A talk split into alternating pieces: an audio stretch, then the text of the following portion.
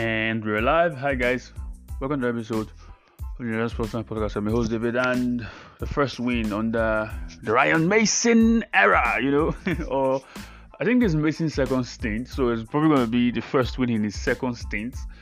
You know, I mean, yeah, but um, did play quite well, and some interesting um observations over the weekend.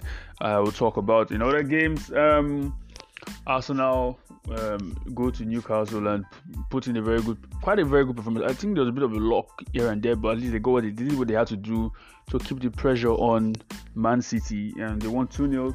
Um, Liverpool continue their hunt for the top four spots, um, beating Brentford 1 0. I mean, they're breathing that Man United's neck, and Man United can't even catch a break, and they lost 1 0. And uh, Man City, they were close to they were close to a scare, you know, like a last five to ten minutes scare after wasting a lot of chances, but they really saw saw the game out to win 2-1.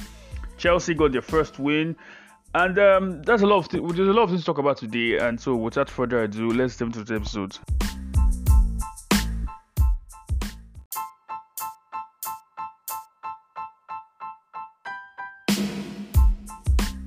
Okay, so we start with the um, the Arsenal game. Um, Newcastle, I want to ask you a question. You were tough two weeks ago. Well, where are you? Where, where was all that toughness that you were showing two weeks ago? Because when Spurs were playing, oh, it's the first 20 minutes. Oh, look at me. I'm, I can score five in the first 20 minutes. Well, hello. Where was all of that? Where was all that? Where was that? Where was that? Um, fire, passion, passion. Where was all of it in the first five minutes? Oh, you were nowhere to be found, right?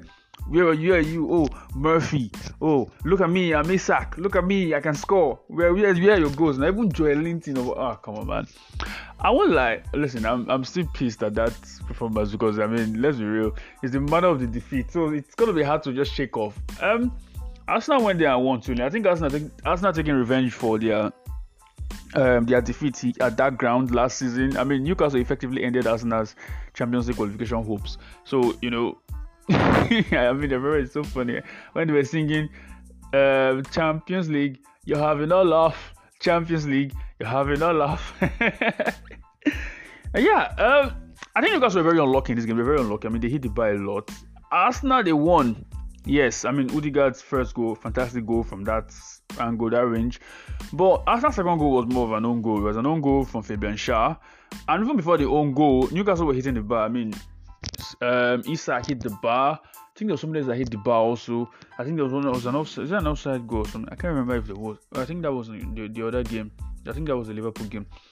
But Newcastle hit the bar like a number of times. I know they hit the bar like three times before Arsenal scored. So it's not like it was a one-way street. I mean, Arsenal did what they had to do on on that day, on the day, but you just got that feeling that it was just going to be one of those days where Arsenal will just get their lucky win and then But Arsenal devised some tactics, you know, to waste them around. But it's not like I'm going to be angry at those things because again, it's part of football. But it's just kind of funny that if those things were done to Arsenal, Arsenal fans would be screaming, "Oh, they're out to get us in the league! Somebody is out to get us! Somebody is, you know, they would be, you know, they'll be drawing up theories." I remember that meme of that guy on the board where he has a lot of lines to, to try and detect something. Like he has lines drawn and then he's pointing at the board. You know, that's where Arsenal fans are like, this is what well, this is the proof that this referee is out to get us. but yeah, um, as a neutral, if you are a neutral, right, the Arsenal win, you should be happy with it because it gives the league a bit of competition. You know, makes it a little bit more competitive. For example, I mean, if they're a point behind Man City, um, it kind of makes a lot of sense for you know to make you feel like okay, there's form of competition. Even though most will know Man City are going to win the league, let's be real. You know, it gives you that form of competition. Okay, yes, they're a point behind. You know, Man City has something to go play for. Something, even though Man City have a game in hand, but this is a point. Imagine it sounds better to say okay, they're a point behind, right? Man City, and then Man City have things to really, really play for. I think Man City have like four games to play, and Arsenal have three. So Man City, you're very likely to win their four matches, and you know Arsenal you know, they have to do what they have to do, and you know, but as a non-neutral, as a clearly biased, listen, for the rest of the season, I'm a Man City fan.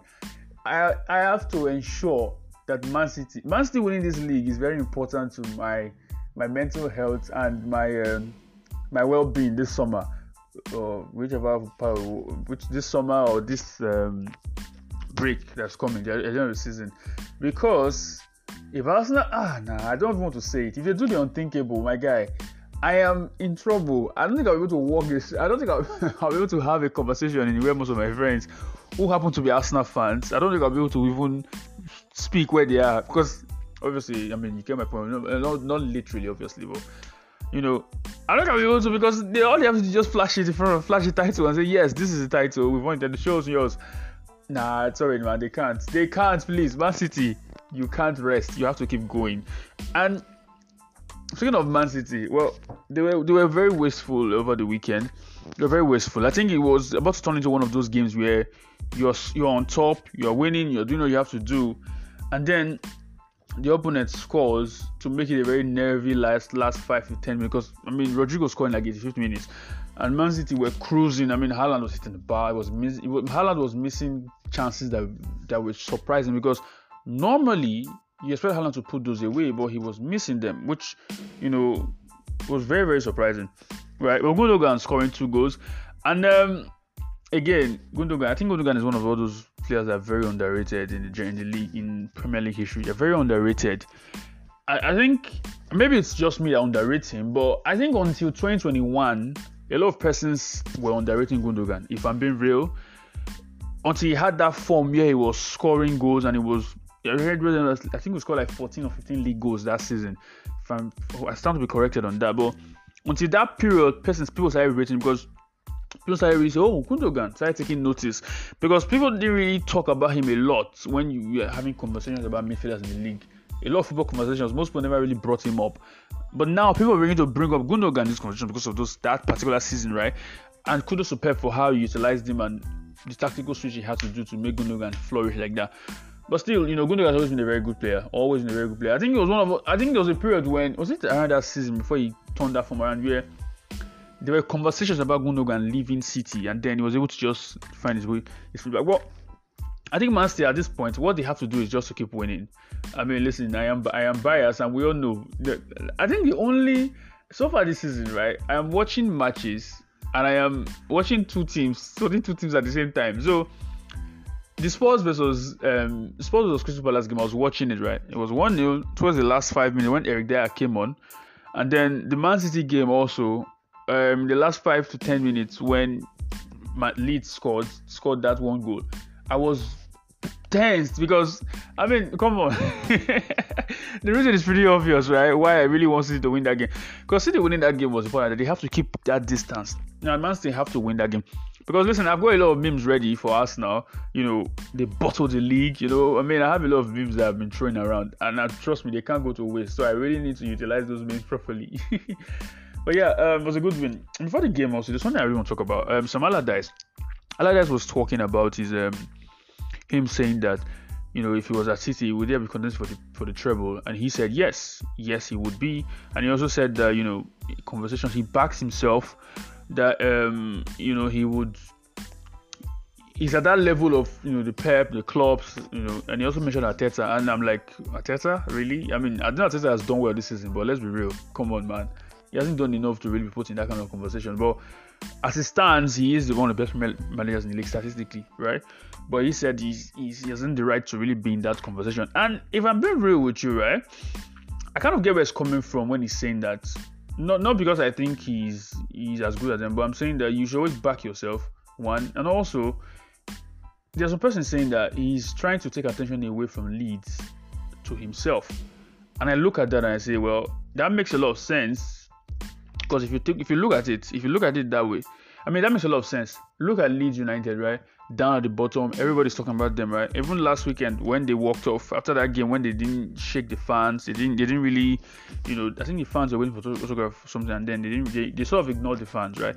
So a lot of pressures on Leeds, and now that move or those comments sort of took attention away from away from um, the players and put them onto himself and so the Leeds players can have a little bit of freedom. But again, the appointment of Sam Allardyce, I think, with how many games to go, I spoke about this in my last episode also, um, where I said that you know the way they switched is like they just want to just they just want to save the ship in any way possible because Allardyce from Bielsa to Sam Allardyce, you know, in the space of two years. You know, it's surprising, it's shocking when you look at the style of football. The fact that both of them are complete opposites of each other in terms of football philosophy and how they approach the game. But again, we we live we lead here, I, I, don't know. I don't know. I don't I don't really expect I don't really expect them to stay up. I won't lie. I don't expect them to stay up. Look at the fixtures and the time Allardyce has to work with. I mean, if if they are if Allardyce is appointed in January, right? I can say okay, fine. January he has to go make get some signings and all that, right?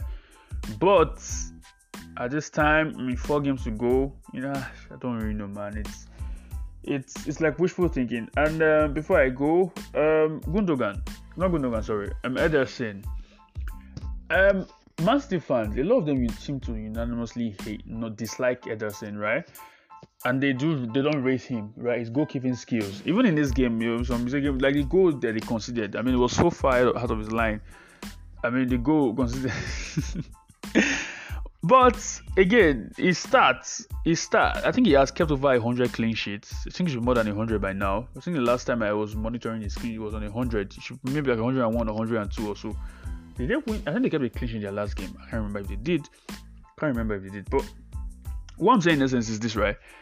Um, Ederson is known for some of his mistakes. His passing is his biggest range, right? Biggest, biggest quality, and enables you to play from the back but his goalkeeping skills is not what a lot of fans tend to rate. And you know, to be fair, I really get it. I mean, if I've watched a lot of the goals he's conceded, I wonder, like, seriously, if you are a bit behind. But then again, it makes you wonder. Don't you think it has a lot to do with the tactic Pep is deploying? And listen, aside the obvious fact that we all, you know, we all think that I think that his goalkeeping skills is not really up there compared to someone like Alisson who is the complete package. His passing is good, his goalkeeping is good. Alisson is more of the complete package than Ederson whilst that is the case, let's approach this in a different manner, right? Um, the way Pep plays, right? You have to step out the line and the way they play. So the player, like the goalkeeper, is like an extra man in the, in the, on the pitch, right? And he's also able to pick up, pick a pass. Because I've seen him assist goals multiple times. So there is that. Don't you think that there, that's one of the reasons? Because I remember one goal he conceded against Spurs, 2019. Spurs away at Etihad, 2-2 draw, and then Man City played this system where they had to to um, they played system where they it was 2019, right? They played system. They were so dominant in that game, and immediately Sterling scored. Lamela goes to and scores. Why? Ederson was ahead of out of his line. Now that particular goal is one I could argue that okay, that made no sense for him to be out of line because Spurs just did a kickoff, right? Man City are a bit behind. Uh, uh, they are supposed to reorganize, right? To prepare when they win the ball, when they win the ball, Ederson can push out and Man City players can push forward, right? But they have not won the ball. So Ederson being in that position at that time was wrong, and then Lamela just scores. And funny thing was he didn't really have to aim for the far post. He, just, he just he was close to the center. That's how far out of his line Ederson was. So those kind of carelessness, what people tend to really complain about. That kind of carelessness, what people complain, complain about. And but I've seen Ederson pull off some really really good saves in games. But then again, you know, goalkeepers there are certain things that they are expected to be able to do. But most of Eder, most of Ederson's clean sheets, let's be real, most of his clean sheets have to do with the fact that Man City keep the ball very well. They've been so dominant. So you know how let's say Ederson plays for a team that faces a lot of shots. I mean, he will be conceding goals a lot with his style of goalkeeping.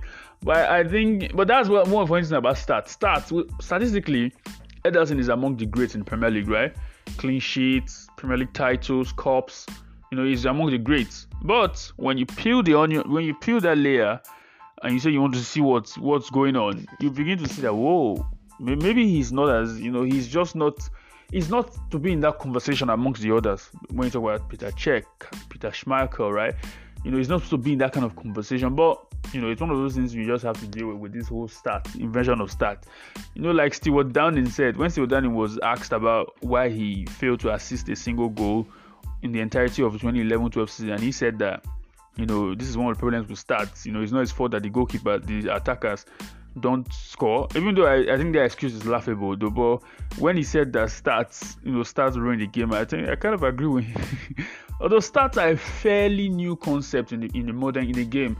I mean, fair. I use the word fairly new because I mean statistics. When this whole statistics, where people start collecting stats, I think started around 2006 or 2007. But then again, the fact that um, 2006 2007 is quite a long time ago. The, but maybe because of the way I'm looking at it, it doesn't look that long ago to me. To me, I'm not saying again, I'm not, I'm not that old, but I'm just saying that. I mean, I'm not. I'm obviously I'm older than 2007. I think I'm, I'm like, Uh, more than 2007. But I'm saying that 2007 looks like yesterday to me. 2006 like yesterday to me because I experienced those times. So I think it's one of those things where you don't really notice these things. The time you don't really notice how fast time moves. You know, when when you don't really notice it because you you live the moment and then you're like, oh, time has flown so fast, so fast. You know, so it's one of those things. But yeah, um, good win for Man City, and um, I think it's, it's we're, we're going to see how we'll see how the season ends. Haaland will he will he add more to his goal tally? I think he will. I think that game was just one of those days, and even with the penalty miss, I think it was more of this guy. They wanted Gundogan to get a hat trick, and then when he missed it, Pep was like, "Nah, Haaland, you take the penalty from now on." Pep has a history of play acting, and it looks like that to me because I mean, he could have easily said that before he took the pen. That being said, hindsight is a wonderful thing. But I think I spent so much time on this game. Let's go to West Ham United. Um, West Ham United versus Manchester United. Um, yesterday, one 0 win. I want to talk about. I think my main focus on this game is the is the is the the, De Gea howler. I think that's the people's main focus. The howler. Let's let's get something clear, right? Let's get something clear. David De Gea's kicking hasn't been good. What a lot of De Gea's goalkeeping, goalkeeping, you know, a lot of his best. What people say, okay, goalkeeping, right? Uh, are his saves, and his saves are heavily reliant on reflexes and his feet. So if you check out those saves, especially in the 2018, the year 17, was it 17 18 season when United finished second. In that particular season, on those years, even even in most recent, even in recent, even after that season, beyond that season and all, right? A lot of his saves, you know, with his legs, he uses his leg, right? Those are reflexes. Now, as you age, those reflex, those powers begin to wane, and I think what's happening with De Gea is probably one of that. It's probably what the way I look at it. I think that's the case here. Because look at David De Gea, right? That goal yesterday, he considered yesterday, he should be saving that. I mean, Benrahma didn't really put power behind that shot. It was it was almost like a it was just like a routine, you know, save. But De Gea, you know, was a mistake. And the thing is, even though he made that saves, like, and this is this life of a goalkeeper, right? That mistake is always implied. You can make a hundred saves, fantastic saves. Like people say, oh, that's good, but if your team don't win that game, people are like, okay, you know, why did you, why didn't you save that? Because people that's just the way it is. Because your mistakes tend to be amplified. Because your mistakes are a lot more damaging than the mistakes of any other outfield player. Now, I think with De Gea, if you look at De Gea, it's similar to what with Lloris, right? When they were younger, Lloris's goalkeeping, right? His goal, his reflexes are really, really good, or were really good. Now, as you begin to age, those reflexes be, don't become as sharp as before, right? because you are aging. So a lot of times you probably have to rely on your other abilities. Now, I think because reflexes are reliant, every reliance on age, as this kind of goalkeepers age, you begin to see the worst parts of them. I think United is at the point where they may need to consider changing the goalkeeper. I think they're at that point where they may need to consider. Should, should they have cashed out on De Gea when Real Madrid were interested? Eh, man, I don't know, man. But I think that's their own. That's for them to decide to really, you know, sit down and say, well, I think maybe we're right or we're wrong. But if you really want to look at things and say, well, um, what's up with with um with with the because getting a new goalkeeper is going to be difficult. Now, it depends how you call it, depends how you want to play though. But I, I think that here is because again in midweek because it's a consecutive game they are losing. The game against Brighton they lost right, and I saw a stat where and after the game against Brighton I saw a stat and it was more of like a, a tweet, like a four picture kind of tweet where he was talking about De Zerbi's philosophy. And De Zerbi in one in a Zoom call said that playing a long ball is chance, right? you you may lose it, you may lose the ball. Now, he doesn't want to like, like to play to chance. So if, if you play the ball out from the back, you are very sure that you're in control of your destiny. Something along those lines, right? And there's next to it, there was like a graphic that showed the passing range, the passing um, map of um, this guy, of um, Jason. Is it Steele? Is it Jason Steele or Steele? I, I, think I know it's Steele. I don't know his first. I remember his first name. Steele, the Brighton goalkeeper, and that of David De Gea and De Gea was just pinging long balls, and a lot of them were not very complete. But still, a lot of his passes, as for Steele the Brighton keeper, a lot of his passes were completed because he was playing from the back and he was playing short passes. So that's the, this competition game United are losing, and this is derailing their top four race because Liverpool are bringing down their necks. Now it'll be so funny that Man United will end up not finishing top four after you know being touted to after being put in the conversation for a title race, the title race in February, and now they're in a situation where you know people are like saying, "Whoa, they might not finish top four because Liverpool are breathing heavy down their necks." And you know what? You know what? I get. There's something I also want to talk about. United fans, you know, Man United, everybody will say, "Oh, Kane to Man United, Kane to Manchester United, has to Manchester United, that if he wants to win a trophy. First of all, I, I, I even if I've addressed this before, can we just let can we just tell ourselves the truth here? What exactly about Man United is a is a move up for Harry Kane? Let's let's clear this. Let's clear the air here, here right? What exactly is a move to Man United? Because I said it in my letter. I said that I think it's a sideways move. United are not guaranteed to win the trophy next season. They are not guaranteed. It's, and also, they're never guaranteed to even challenge with the way they are looking, right? Look at how they played this season. They've not been hugely impressive this season. One. Also, I mean, they still have a lot of some other issues they will still have to probably fix. But it was that they've been heavily out of Casemiro, right? So even they've not even been attractive in terms of how they play. So what exactly would you look at United and say, okay, this is exactly why Harry Kane should go there? I think it's more of um, the pundits, you know, because if you say, oh, go to tro- go and win, yeah, you're sure win a trophy. Are you sure about them United? You're not sure about that. I'm looking at how they are falling apart. Even with Casemiro, Casemiro was played, played that game yesterday. Even now that Casemiro is back and he was a part of it, they still didn't really look good. So what exactly is about United that we say, okay, fine, it's, he has to move there to get. For me, right? For me, I guess now they won the League Cup, the FA Cup final. That's more likely to be Man City's day than Man United. And that League Cup final, again, they won it. You know, you can't take it away from them. But again, Kane, Kane is better off moving to Real Madrid or Bayern Munich because Bayern Munich will be training a striker. Bayern Munich can train a striker for sure. Choupo-Moting is clearly not going to be enough if they want to challenge for anything next season, right? Um, Real Madrid is Benzema in that situation where he might have to move. It might not be Benzema. It might not be to Real Madrid. It might end up being to I don't know maybe another team because you know um, Real Madrid may be interested in um, what's this guy's name?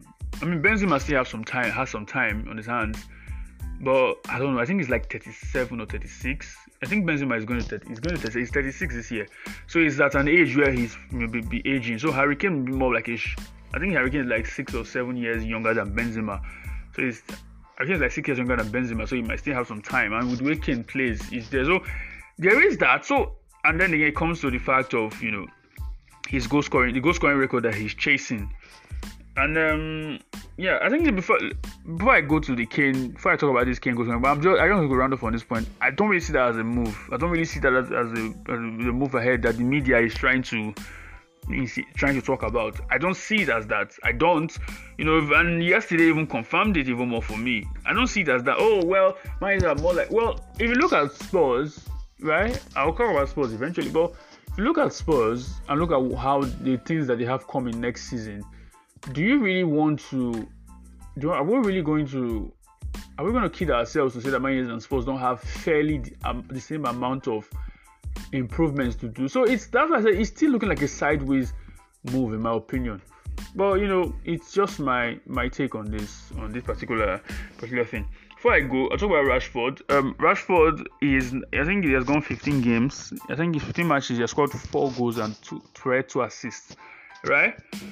What I find amusing about that is not like I think he's a, he's not like I'm happy for his downfall or anything. What I'm saying is this, right? I find it quite amusing that all he has to do is hit a purple patch, and then everybody starts saying he's as good as Mbappe, which is very funny. 2019, 2018, 2019 ish, around those periods when Man against PSG and Champions League, you know, everybody like, oh, Mbappe um, is as good as Mbappe and all that. I think Man United played faced PSG multiple times, and Rashford did play well in those games. Oh, Mbappe and all. And then fast forward years later, you know, everybody it go it all dies down, right? Rashford isn't playing well, and then Rashford people say, "Oh, he's world class." I'm like, how is he world class? He's not a world class footballer. Now, but oh, he's world class. He has scored. They decided, decided really now stats. Oh, this amount of goals in this amount of games. Da, da, da, and then he, he hits. He goes on a dip, and everybody's mum. And that's the thing here. You know, if football, it's all about the fickleness of football.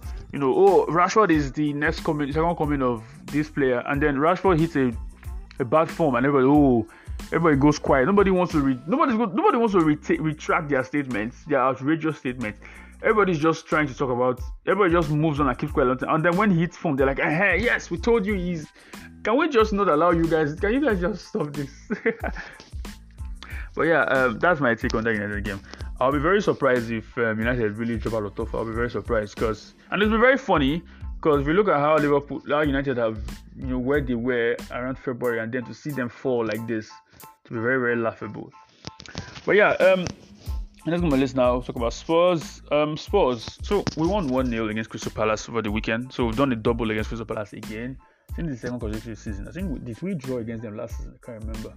But this is Spurs have so Spurs beat Crystal Palace 1 0. It was a very important win. Um important win because obviously for for Mason, right? Important listen, I would never wish my team to lose a game and even no matter even if I don't care where they finish. Even personally, I don't really care where they finish because I'm more focused on Man City winning the league and Liverpool and Arsenal not winning it than where Spurs finish. Because um, I mean, for starters, I don't really have any. Um, there's no trophy attached to whatever Spurs fin- whoever Spurs finish. So I don't really look at it as okay to be excited to be excited about. You get, you get me. So that's why I don't really talk about it. I'm, I'm not really, you know, very much excited about it. The way a lot of fans do tend to really, really put their mind and get focused about it. But it's just me. I mean, every fan sees things differently. But something interesting happened. Right, guy didn't play. Now all season or or for the most part of the season or half part of the season, whichever wherever you start counting this from, there's a lot of this kind of this conversation that has been brewing, right? Royal playing as the right on the right side of the back three, off the back three. This conversation has been had multiple times on Spurs Twitter, and it, you know it's normal like a football conversation. And I I opposed it. You know why I opposed? It? I opposed it because looking at how we as in Spurs Twitter, Spurs fans have had this kind of conversation of oh let's try this and then we all try this and it ends up not working 352 um, this or that this system play with a back four um, play with um, Tanguy Ndombele, Lo Celso and in midfield which all did this and all of it failed to, to, to work long term. So I was like listen three times that's already to show us that most of us don't know what we're talking about. But a lot of fans persisted with it and stuck with it. And this game against Palace was an eye opener for me. Now, Romero had played in center of the back three, and one of the reasons why I'd always said Romero should play in the back side, told as a right of the back three, I was thinking, well, Dier is probably the only one. I could not see another person who I trust at RCB, and Dier is probably the only one who, who, is able to play in the center, who is less worse, let's put it this way, than someone like um, um this guy Sanchez in the back three, in the center of the back three. So it was more like this. Okay, let him just manage that position kind of vibe than him being good. You get my point. But Romero plays in the back three, and then because one if if you play Romero in the center of the back three, who plays on the right, who plays on the left of the back three? Because now who do you trust? If you play Dier on the right side, Dier is, is is awful in the center. It's more of like him playing in the center. It's more of like a way of minimizing his damage, if if, if that makes sense, right? And the right side is, but and also Romero plays Romero, Romero, Romero plays as centre back. He's more of like he tends to commit, right? Commit a lot. So he has to trust his his uh, partners, his centre back partners. He has to trust them. If he doesn't trust them, what happens? So he played in center, which was really cool to see because I was like, okay, finally we get to see Romero in centre back today. I was worried about Emerson Royal, and then Porro plays play as a wing back. He was he was even far more offensive than ever because he was not taking the corners, not just the corners. He was every. He wasn't really we worry less about defending. I mean, yes, he isn't good at defending. He's a wing back. So that already knows that. That should already tell us that whoever Spurs appoint as manager should be playing with the back three. You can't play back four with Spurs. It's right we put a right back. It is it is awful. It is ridiculous. And again, this and for me, I've always said this right. If a player is so good at one thing, if the, if he's amazing at one thing, I think you should be more focused at making sure that that one thing is is more is is better at that is very productive he should make sure that that is exactly what he focuses more of his time doing on the pitch. Like what Liverpool do with Trent, right? Trent is an awful defender, very awful defensively. But what do Liverpool do? Okay, fine. Let's fix his defending. Since he's because what he's going to give us going forward is far more important than what we will be missing in the back. So what do we do? Let's make him, you know, um, pay a lot more attention into the forward in the direction than in the defense side. That, that's exactly what Liverpool do with Trent. Now, is it, I mean, so far, I think most recently Liverpool have sort of switched their tactics. So the defensive part of Trent doesn't really tend to get exploited a lot. But back to the Spurs. So with Porro, Porro was able to really focus a lot on attacking and less on defending. And Royal played very well. And even before this, even before this period, before this um, period, right? Before this um, game, Royal had actually been playing well. You know, and this this leads me to a, another question right? No or maybe changes a lot of it just brings a lot shows a lot of questions change a lot of things and change the way i view a lot of things right? Now obviously i need to see a lot more. We need to see this over a long extended period, extended period of time before we make a conclusion. But Emerson Royal in a back three, you know, right of the back three, his experience as a centre back, and him sorry experience as a right back, and then some fairly fair experience as a right wing back, and him playing in the back. Could those experiences or those knowledges or whatever he gained playing those positions, could they come in hand in the rest of it? Because he's playing in the back three as a right-sided centre back. He's not from playing in a back four as a right centre back. It's very different, right? This is a lot different. So how is it going to be? And Romero playing in that center, he's passing. I mean, I, I Spurs fans who got on that guy's back, I, I think it was just ridiculous at some point. I understand the criticism of him maybe during the World Cup, but it just carried on. It was like these guys were trying so hard to prove that he's a bad player, so hard, which made no sense. You know, I mean, it was similar to what they were doing with Pedro Porro. If a player is good at a particular thing, you know, the team should work at making sure that the deficiency deficiency of the player should not be over amplified, should not be something that people get to see. And unfortunately, we we got to see that a lot of that with with uh, Porro in that game against Newcastle, in that game against uh, was it is it the game against Liverpool also, right? And then the switch I don't know, man. Listen, I think this game was just. I think this one was an eye opener in tactics, and I was and kudos to Ryan Mason for switching up because I think he spoke about adapting the tactics to the opponent, which was very good to see. But listen, let's not get carried away, right? I just think Mason needs to actually go out there and manage another team and really learn the ropes. Will Spurs take a risk on Mason and say, okay, let's give him the keys to the to the city and let him let or let's give him the, the spoon, let him cook. I'm not I'm not in that camp that supports that. I would really want somebody a lot more experienced because I'm not in the mood for any process or trusting any process. Please, okay, Mason can go learn his ropes, learn the rope somewhere else, can go learn his, th- his trade somewhere else, and then come back. You know, if it, uh, again, but on this managerial search, I just suppose just appoint somebody. Let me just know what to expect for the summer. Let's know what was the next step to take. But yeah, um, so it was good to see Romero play, and Romero and that's another back three. I think the apart from, since I said that um, Royal playing in that place and Romero playing there bring, brings up a lot of questions, throws up a lot of talking points and conversations. One of it is also Spurs not, you know, the centre back CCB position that I was talking about that Spurs should have brought next brought in anyways. Um, I think now they may have to just get one because that position is harder to find. It's harder to get somebody who plays instead of a back three than somebody who plays on the right side or the left side. Since Romero is playing that position, in that CCB position, the right side of a back three, the left side of a back three is where Spurs are probably going to be directing their attentions towards. And getting the centre back, and even if they get a centre back, they have to get a centre back who can play, who is fairly good in the centre of a back three, fairly good, and more and much more good, better in those either side of the back three. The left side, for example, the right side, for example, right? So those positions are easier to find. Left side RCB is much easier to find, and yeah, so um, there are a lot of names already. People already drafting. I, I heard Simakan was was linked with Spurs around the middle part of the season with Leipzig. Now the links with that Spurs have to Nagelsmann and I think they have a new sporting director close to Johannes Johannes Spors. That's the person. He's German. He has some um, football links to Leipzig. I think he has worked at Leipzig before. So it is strengthening, strengthening, strengthening, strengthening. Oh God, if I talk so fast, what is going to happen? Strengthening, strength, strengthening the, strengthening the, um, the links to um, strengthening. Yeah, that's much better. I'm sorry. It is strengthening. I'm sorry. So it is um, making the links to um, this guy um, Nagelsmann stronger. You know, and that will be very very cool to to see. How, it's very cool to see how that unfolds. You know, so Simakan, I think he has worked with Leipzig, so it makes a lot of sense if Simakan, Simakan can play in center back three, can play the right side of the back three, can play right back. It's quite similar to Emerson Royal.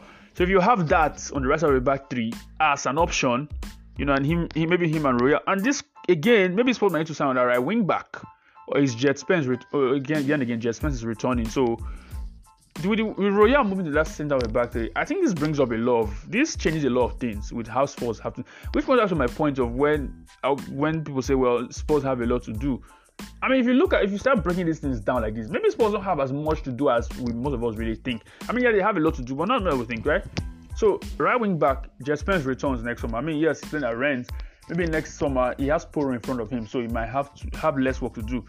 And then Royal still having a spot in the team, just turning into a RCB, right? Which you know, or maybe like an option behind the first choice, whoever the first choice RCB is going to be. And then the left side center back, Ndicka is available for free this summer. And the left side center back also, if you're able to play at, it's different from playing in the the back four. So if you're in the left side center back with back three, like in like Ndicka now, he can play at left back. So his pace is, he has pace. He can play in the left side of the back three. So you can have that there. I, I really I really don't know any. These are the only ones that come, came to my head, came to my mind immediately. Immediately, I think of center backs. So I think Spurs don't have it. And then goalkeeper, a ball playing goalkeeper, maybe Raya. I think is Raya starting at Brentford. There's Sanchez. Sanchez isn't starting at, Br- at uh, Brighton currently. I can't. I've not really followed up on why he's not starting a lot, but it's to be interesting to see how you know, or to see if and why that happens to to be the case. But it's interesting to to watch to see how that unfolds. But yeah, um, I'm really curious to see who Spurs gets in the summer. And Bissouma was back. Bissouma's on the bench, so you know, in terms of the back on the, on the midfield side, Spurs may have to to sell some players. I mean, Skipp and Højbjerg didn't really look very convincing, right? Now, Spurs are between Skipp and Højbjerg. If Spurs sell both and bring in Ugarte, and you have Ugarte, you have Bissouma, then you have um, and um, this guy Bentancur, or Spurs sell one of those. I think Spurs will need to have need to have four in the middle of the park, four options in midfield. So I think one of Skipp or Højbjerg may have to really really be sold. One of the two of them may have to be sold to make way for someone like Ugarte. And I would between Skipp and Højbjerg, I think it's likely going to be Højbjerg. Um, Højbjerg, econom- I think Højbjerg is going to be turning 28 this year. So it's looking like okay, it's getting he's getting to that age. He's no longer he's no longer at that 23 to 20, 27 age range again. It's 2027, so it's going to be 2028 this year. So it makes a lot of sense for people to say, okay, maybe it's time to to to move on, to move on from um, from Højbjerg. So I think it may be time to, to get some value for him if Spurs can, or they sell Oliver, or they cut their losses on Oliver Skipp. I don't really know what they're going to do, but this summer is going to be interesting. Of course, may have all five, and they can have the option to switch to a 3-5-2 if they want. But we'll see how that unfolds. And left wing back, I mean, Udogie is returning next season, so that may be Perisic might end up staying because I think Perisic has a two-year deal. So Perisic might end up staying for that last year where he and now he now he will be a proper backup and not really the kind of the type where we're being forced to watch. You know, the aim was for Sessegnon to be first choice and Perisic to be second choice, like based on the fact that he's older and a lot more experience. But now, you know, you because Sessegnon didn't play well, Perisic is being forced to be the first choice. Now, Udogie will probably be the guy, the first choice. Or Spurs may just sign a left wing back, anyways, a, a younger left wing back, anyways, at in that position.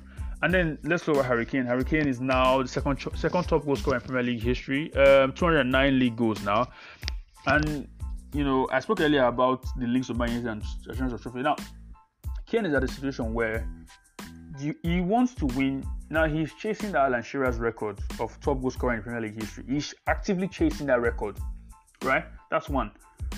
Well, if you're actively chasing that record, you know he wants to win trophies. Now, the only team in Premier League I would say you are very sure of that.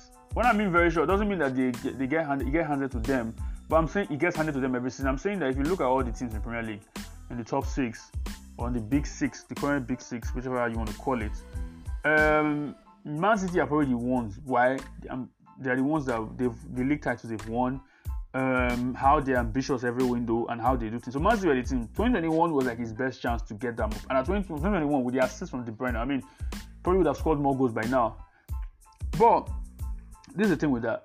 Man City already have Haaland. Uh, they got Haaland in last summer, and now they got they had um, um, Alvarez, right? So they have two strikers in that position, solid ones who are really really productive.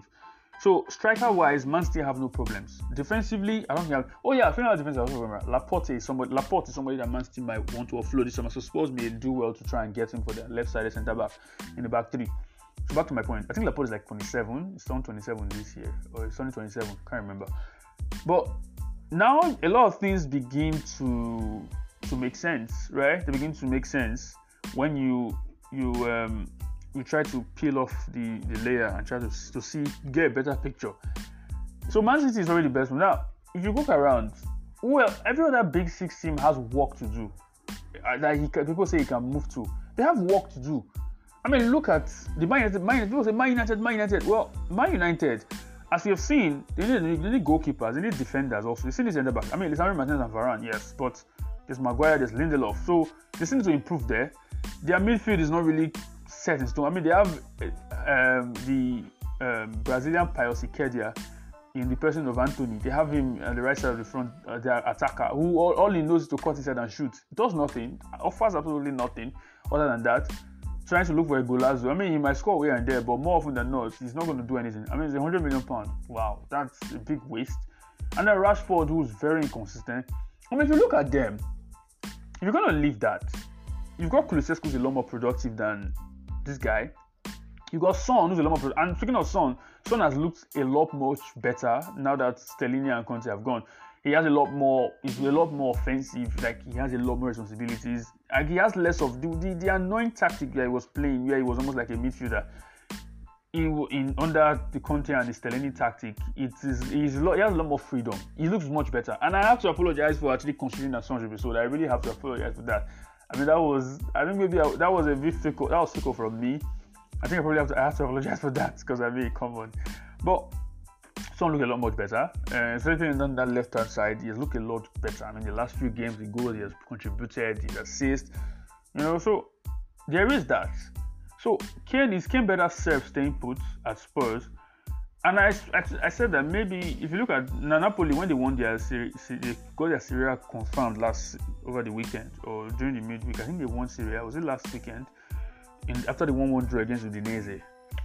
And um, there was a tweet from Scorecard. This Scorecard, I think it was Scorecard. They said um, they had Koulibaly for eight years or so, and then he was winning Defender of the Year, Defender of the Year for three times.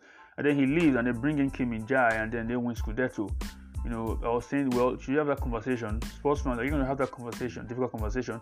Well, you know, it's more of a, for, for me, right? I would like Kane to stay at Spurs. Why I would, well, it will hurt so much. It will, it will feel good that he wins that, he gets that Alan Shearer record. It is fitting that he gets that record. He beats that record and sets his own while playing for Spurs. It is a lot more fitting. It's his boyhood club, similar to Alan Shearer at Newcastle, which was Newcastle, which was his boyhood club. Um, you know, so it's, it's you know, it just makes a lot more sense. You know that he, he does it at Spurs, and he's a Spurs fan. You know, so it it will hurt if if he does that on another team, and will he have the same emotional attachment? I don't really know. About. So again, Man City is probably the only team that if he had done it at Man City, most Spurs fans would really feel bad. But if you're doing another Premier League team, it's gonna feel they'll feel really, really they'll feel hurt by it by it by seeing him do that. So I would and this is where I say whoever the next manager is, you have to put Kane into consideration, right? If Kane is gonna stay and Kane and Son are gonna stay, you would say that their powers have waned a bit. You know, they, they are not really like they were two seasons ago. But Spurs have to because I'm sure he wants to use his new because he has the elephant contract. He has all the cards are in his favor, you know. And he might say, "Well, my last I want to wait my last year. I want to see what I can do." Well, he can do that, but you know, the next manager comes in. How are they going to utilize Kane?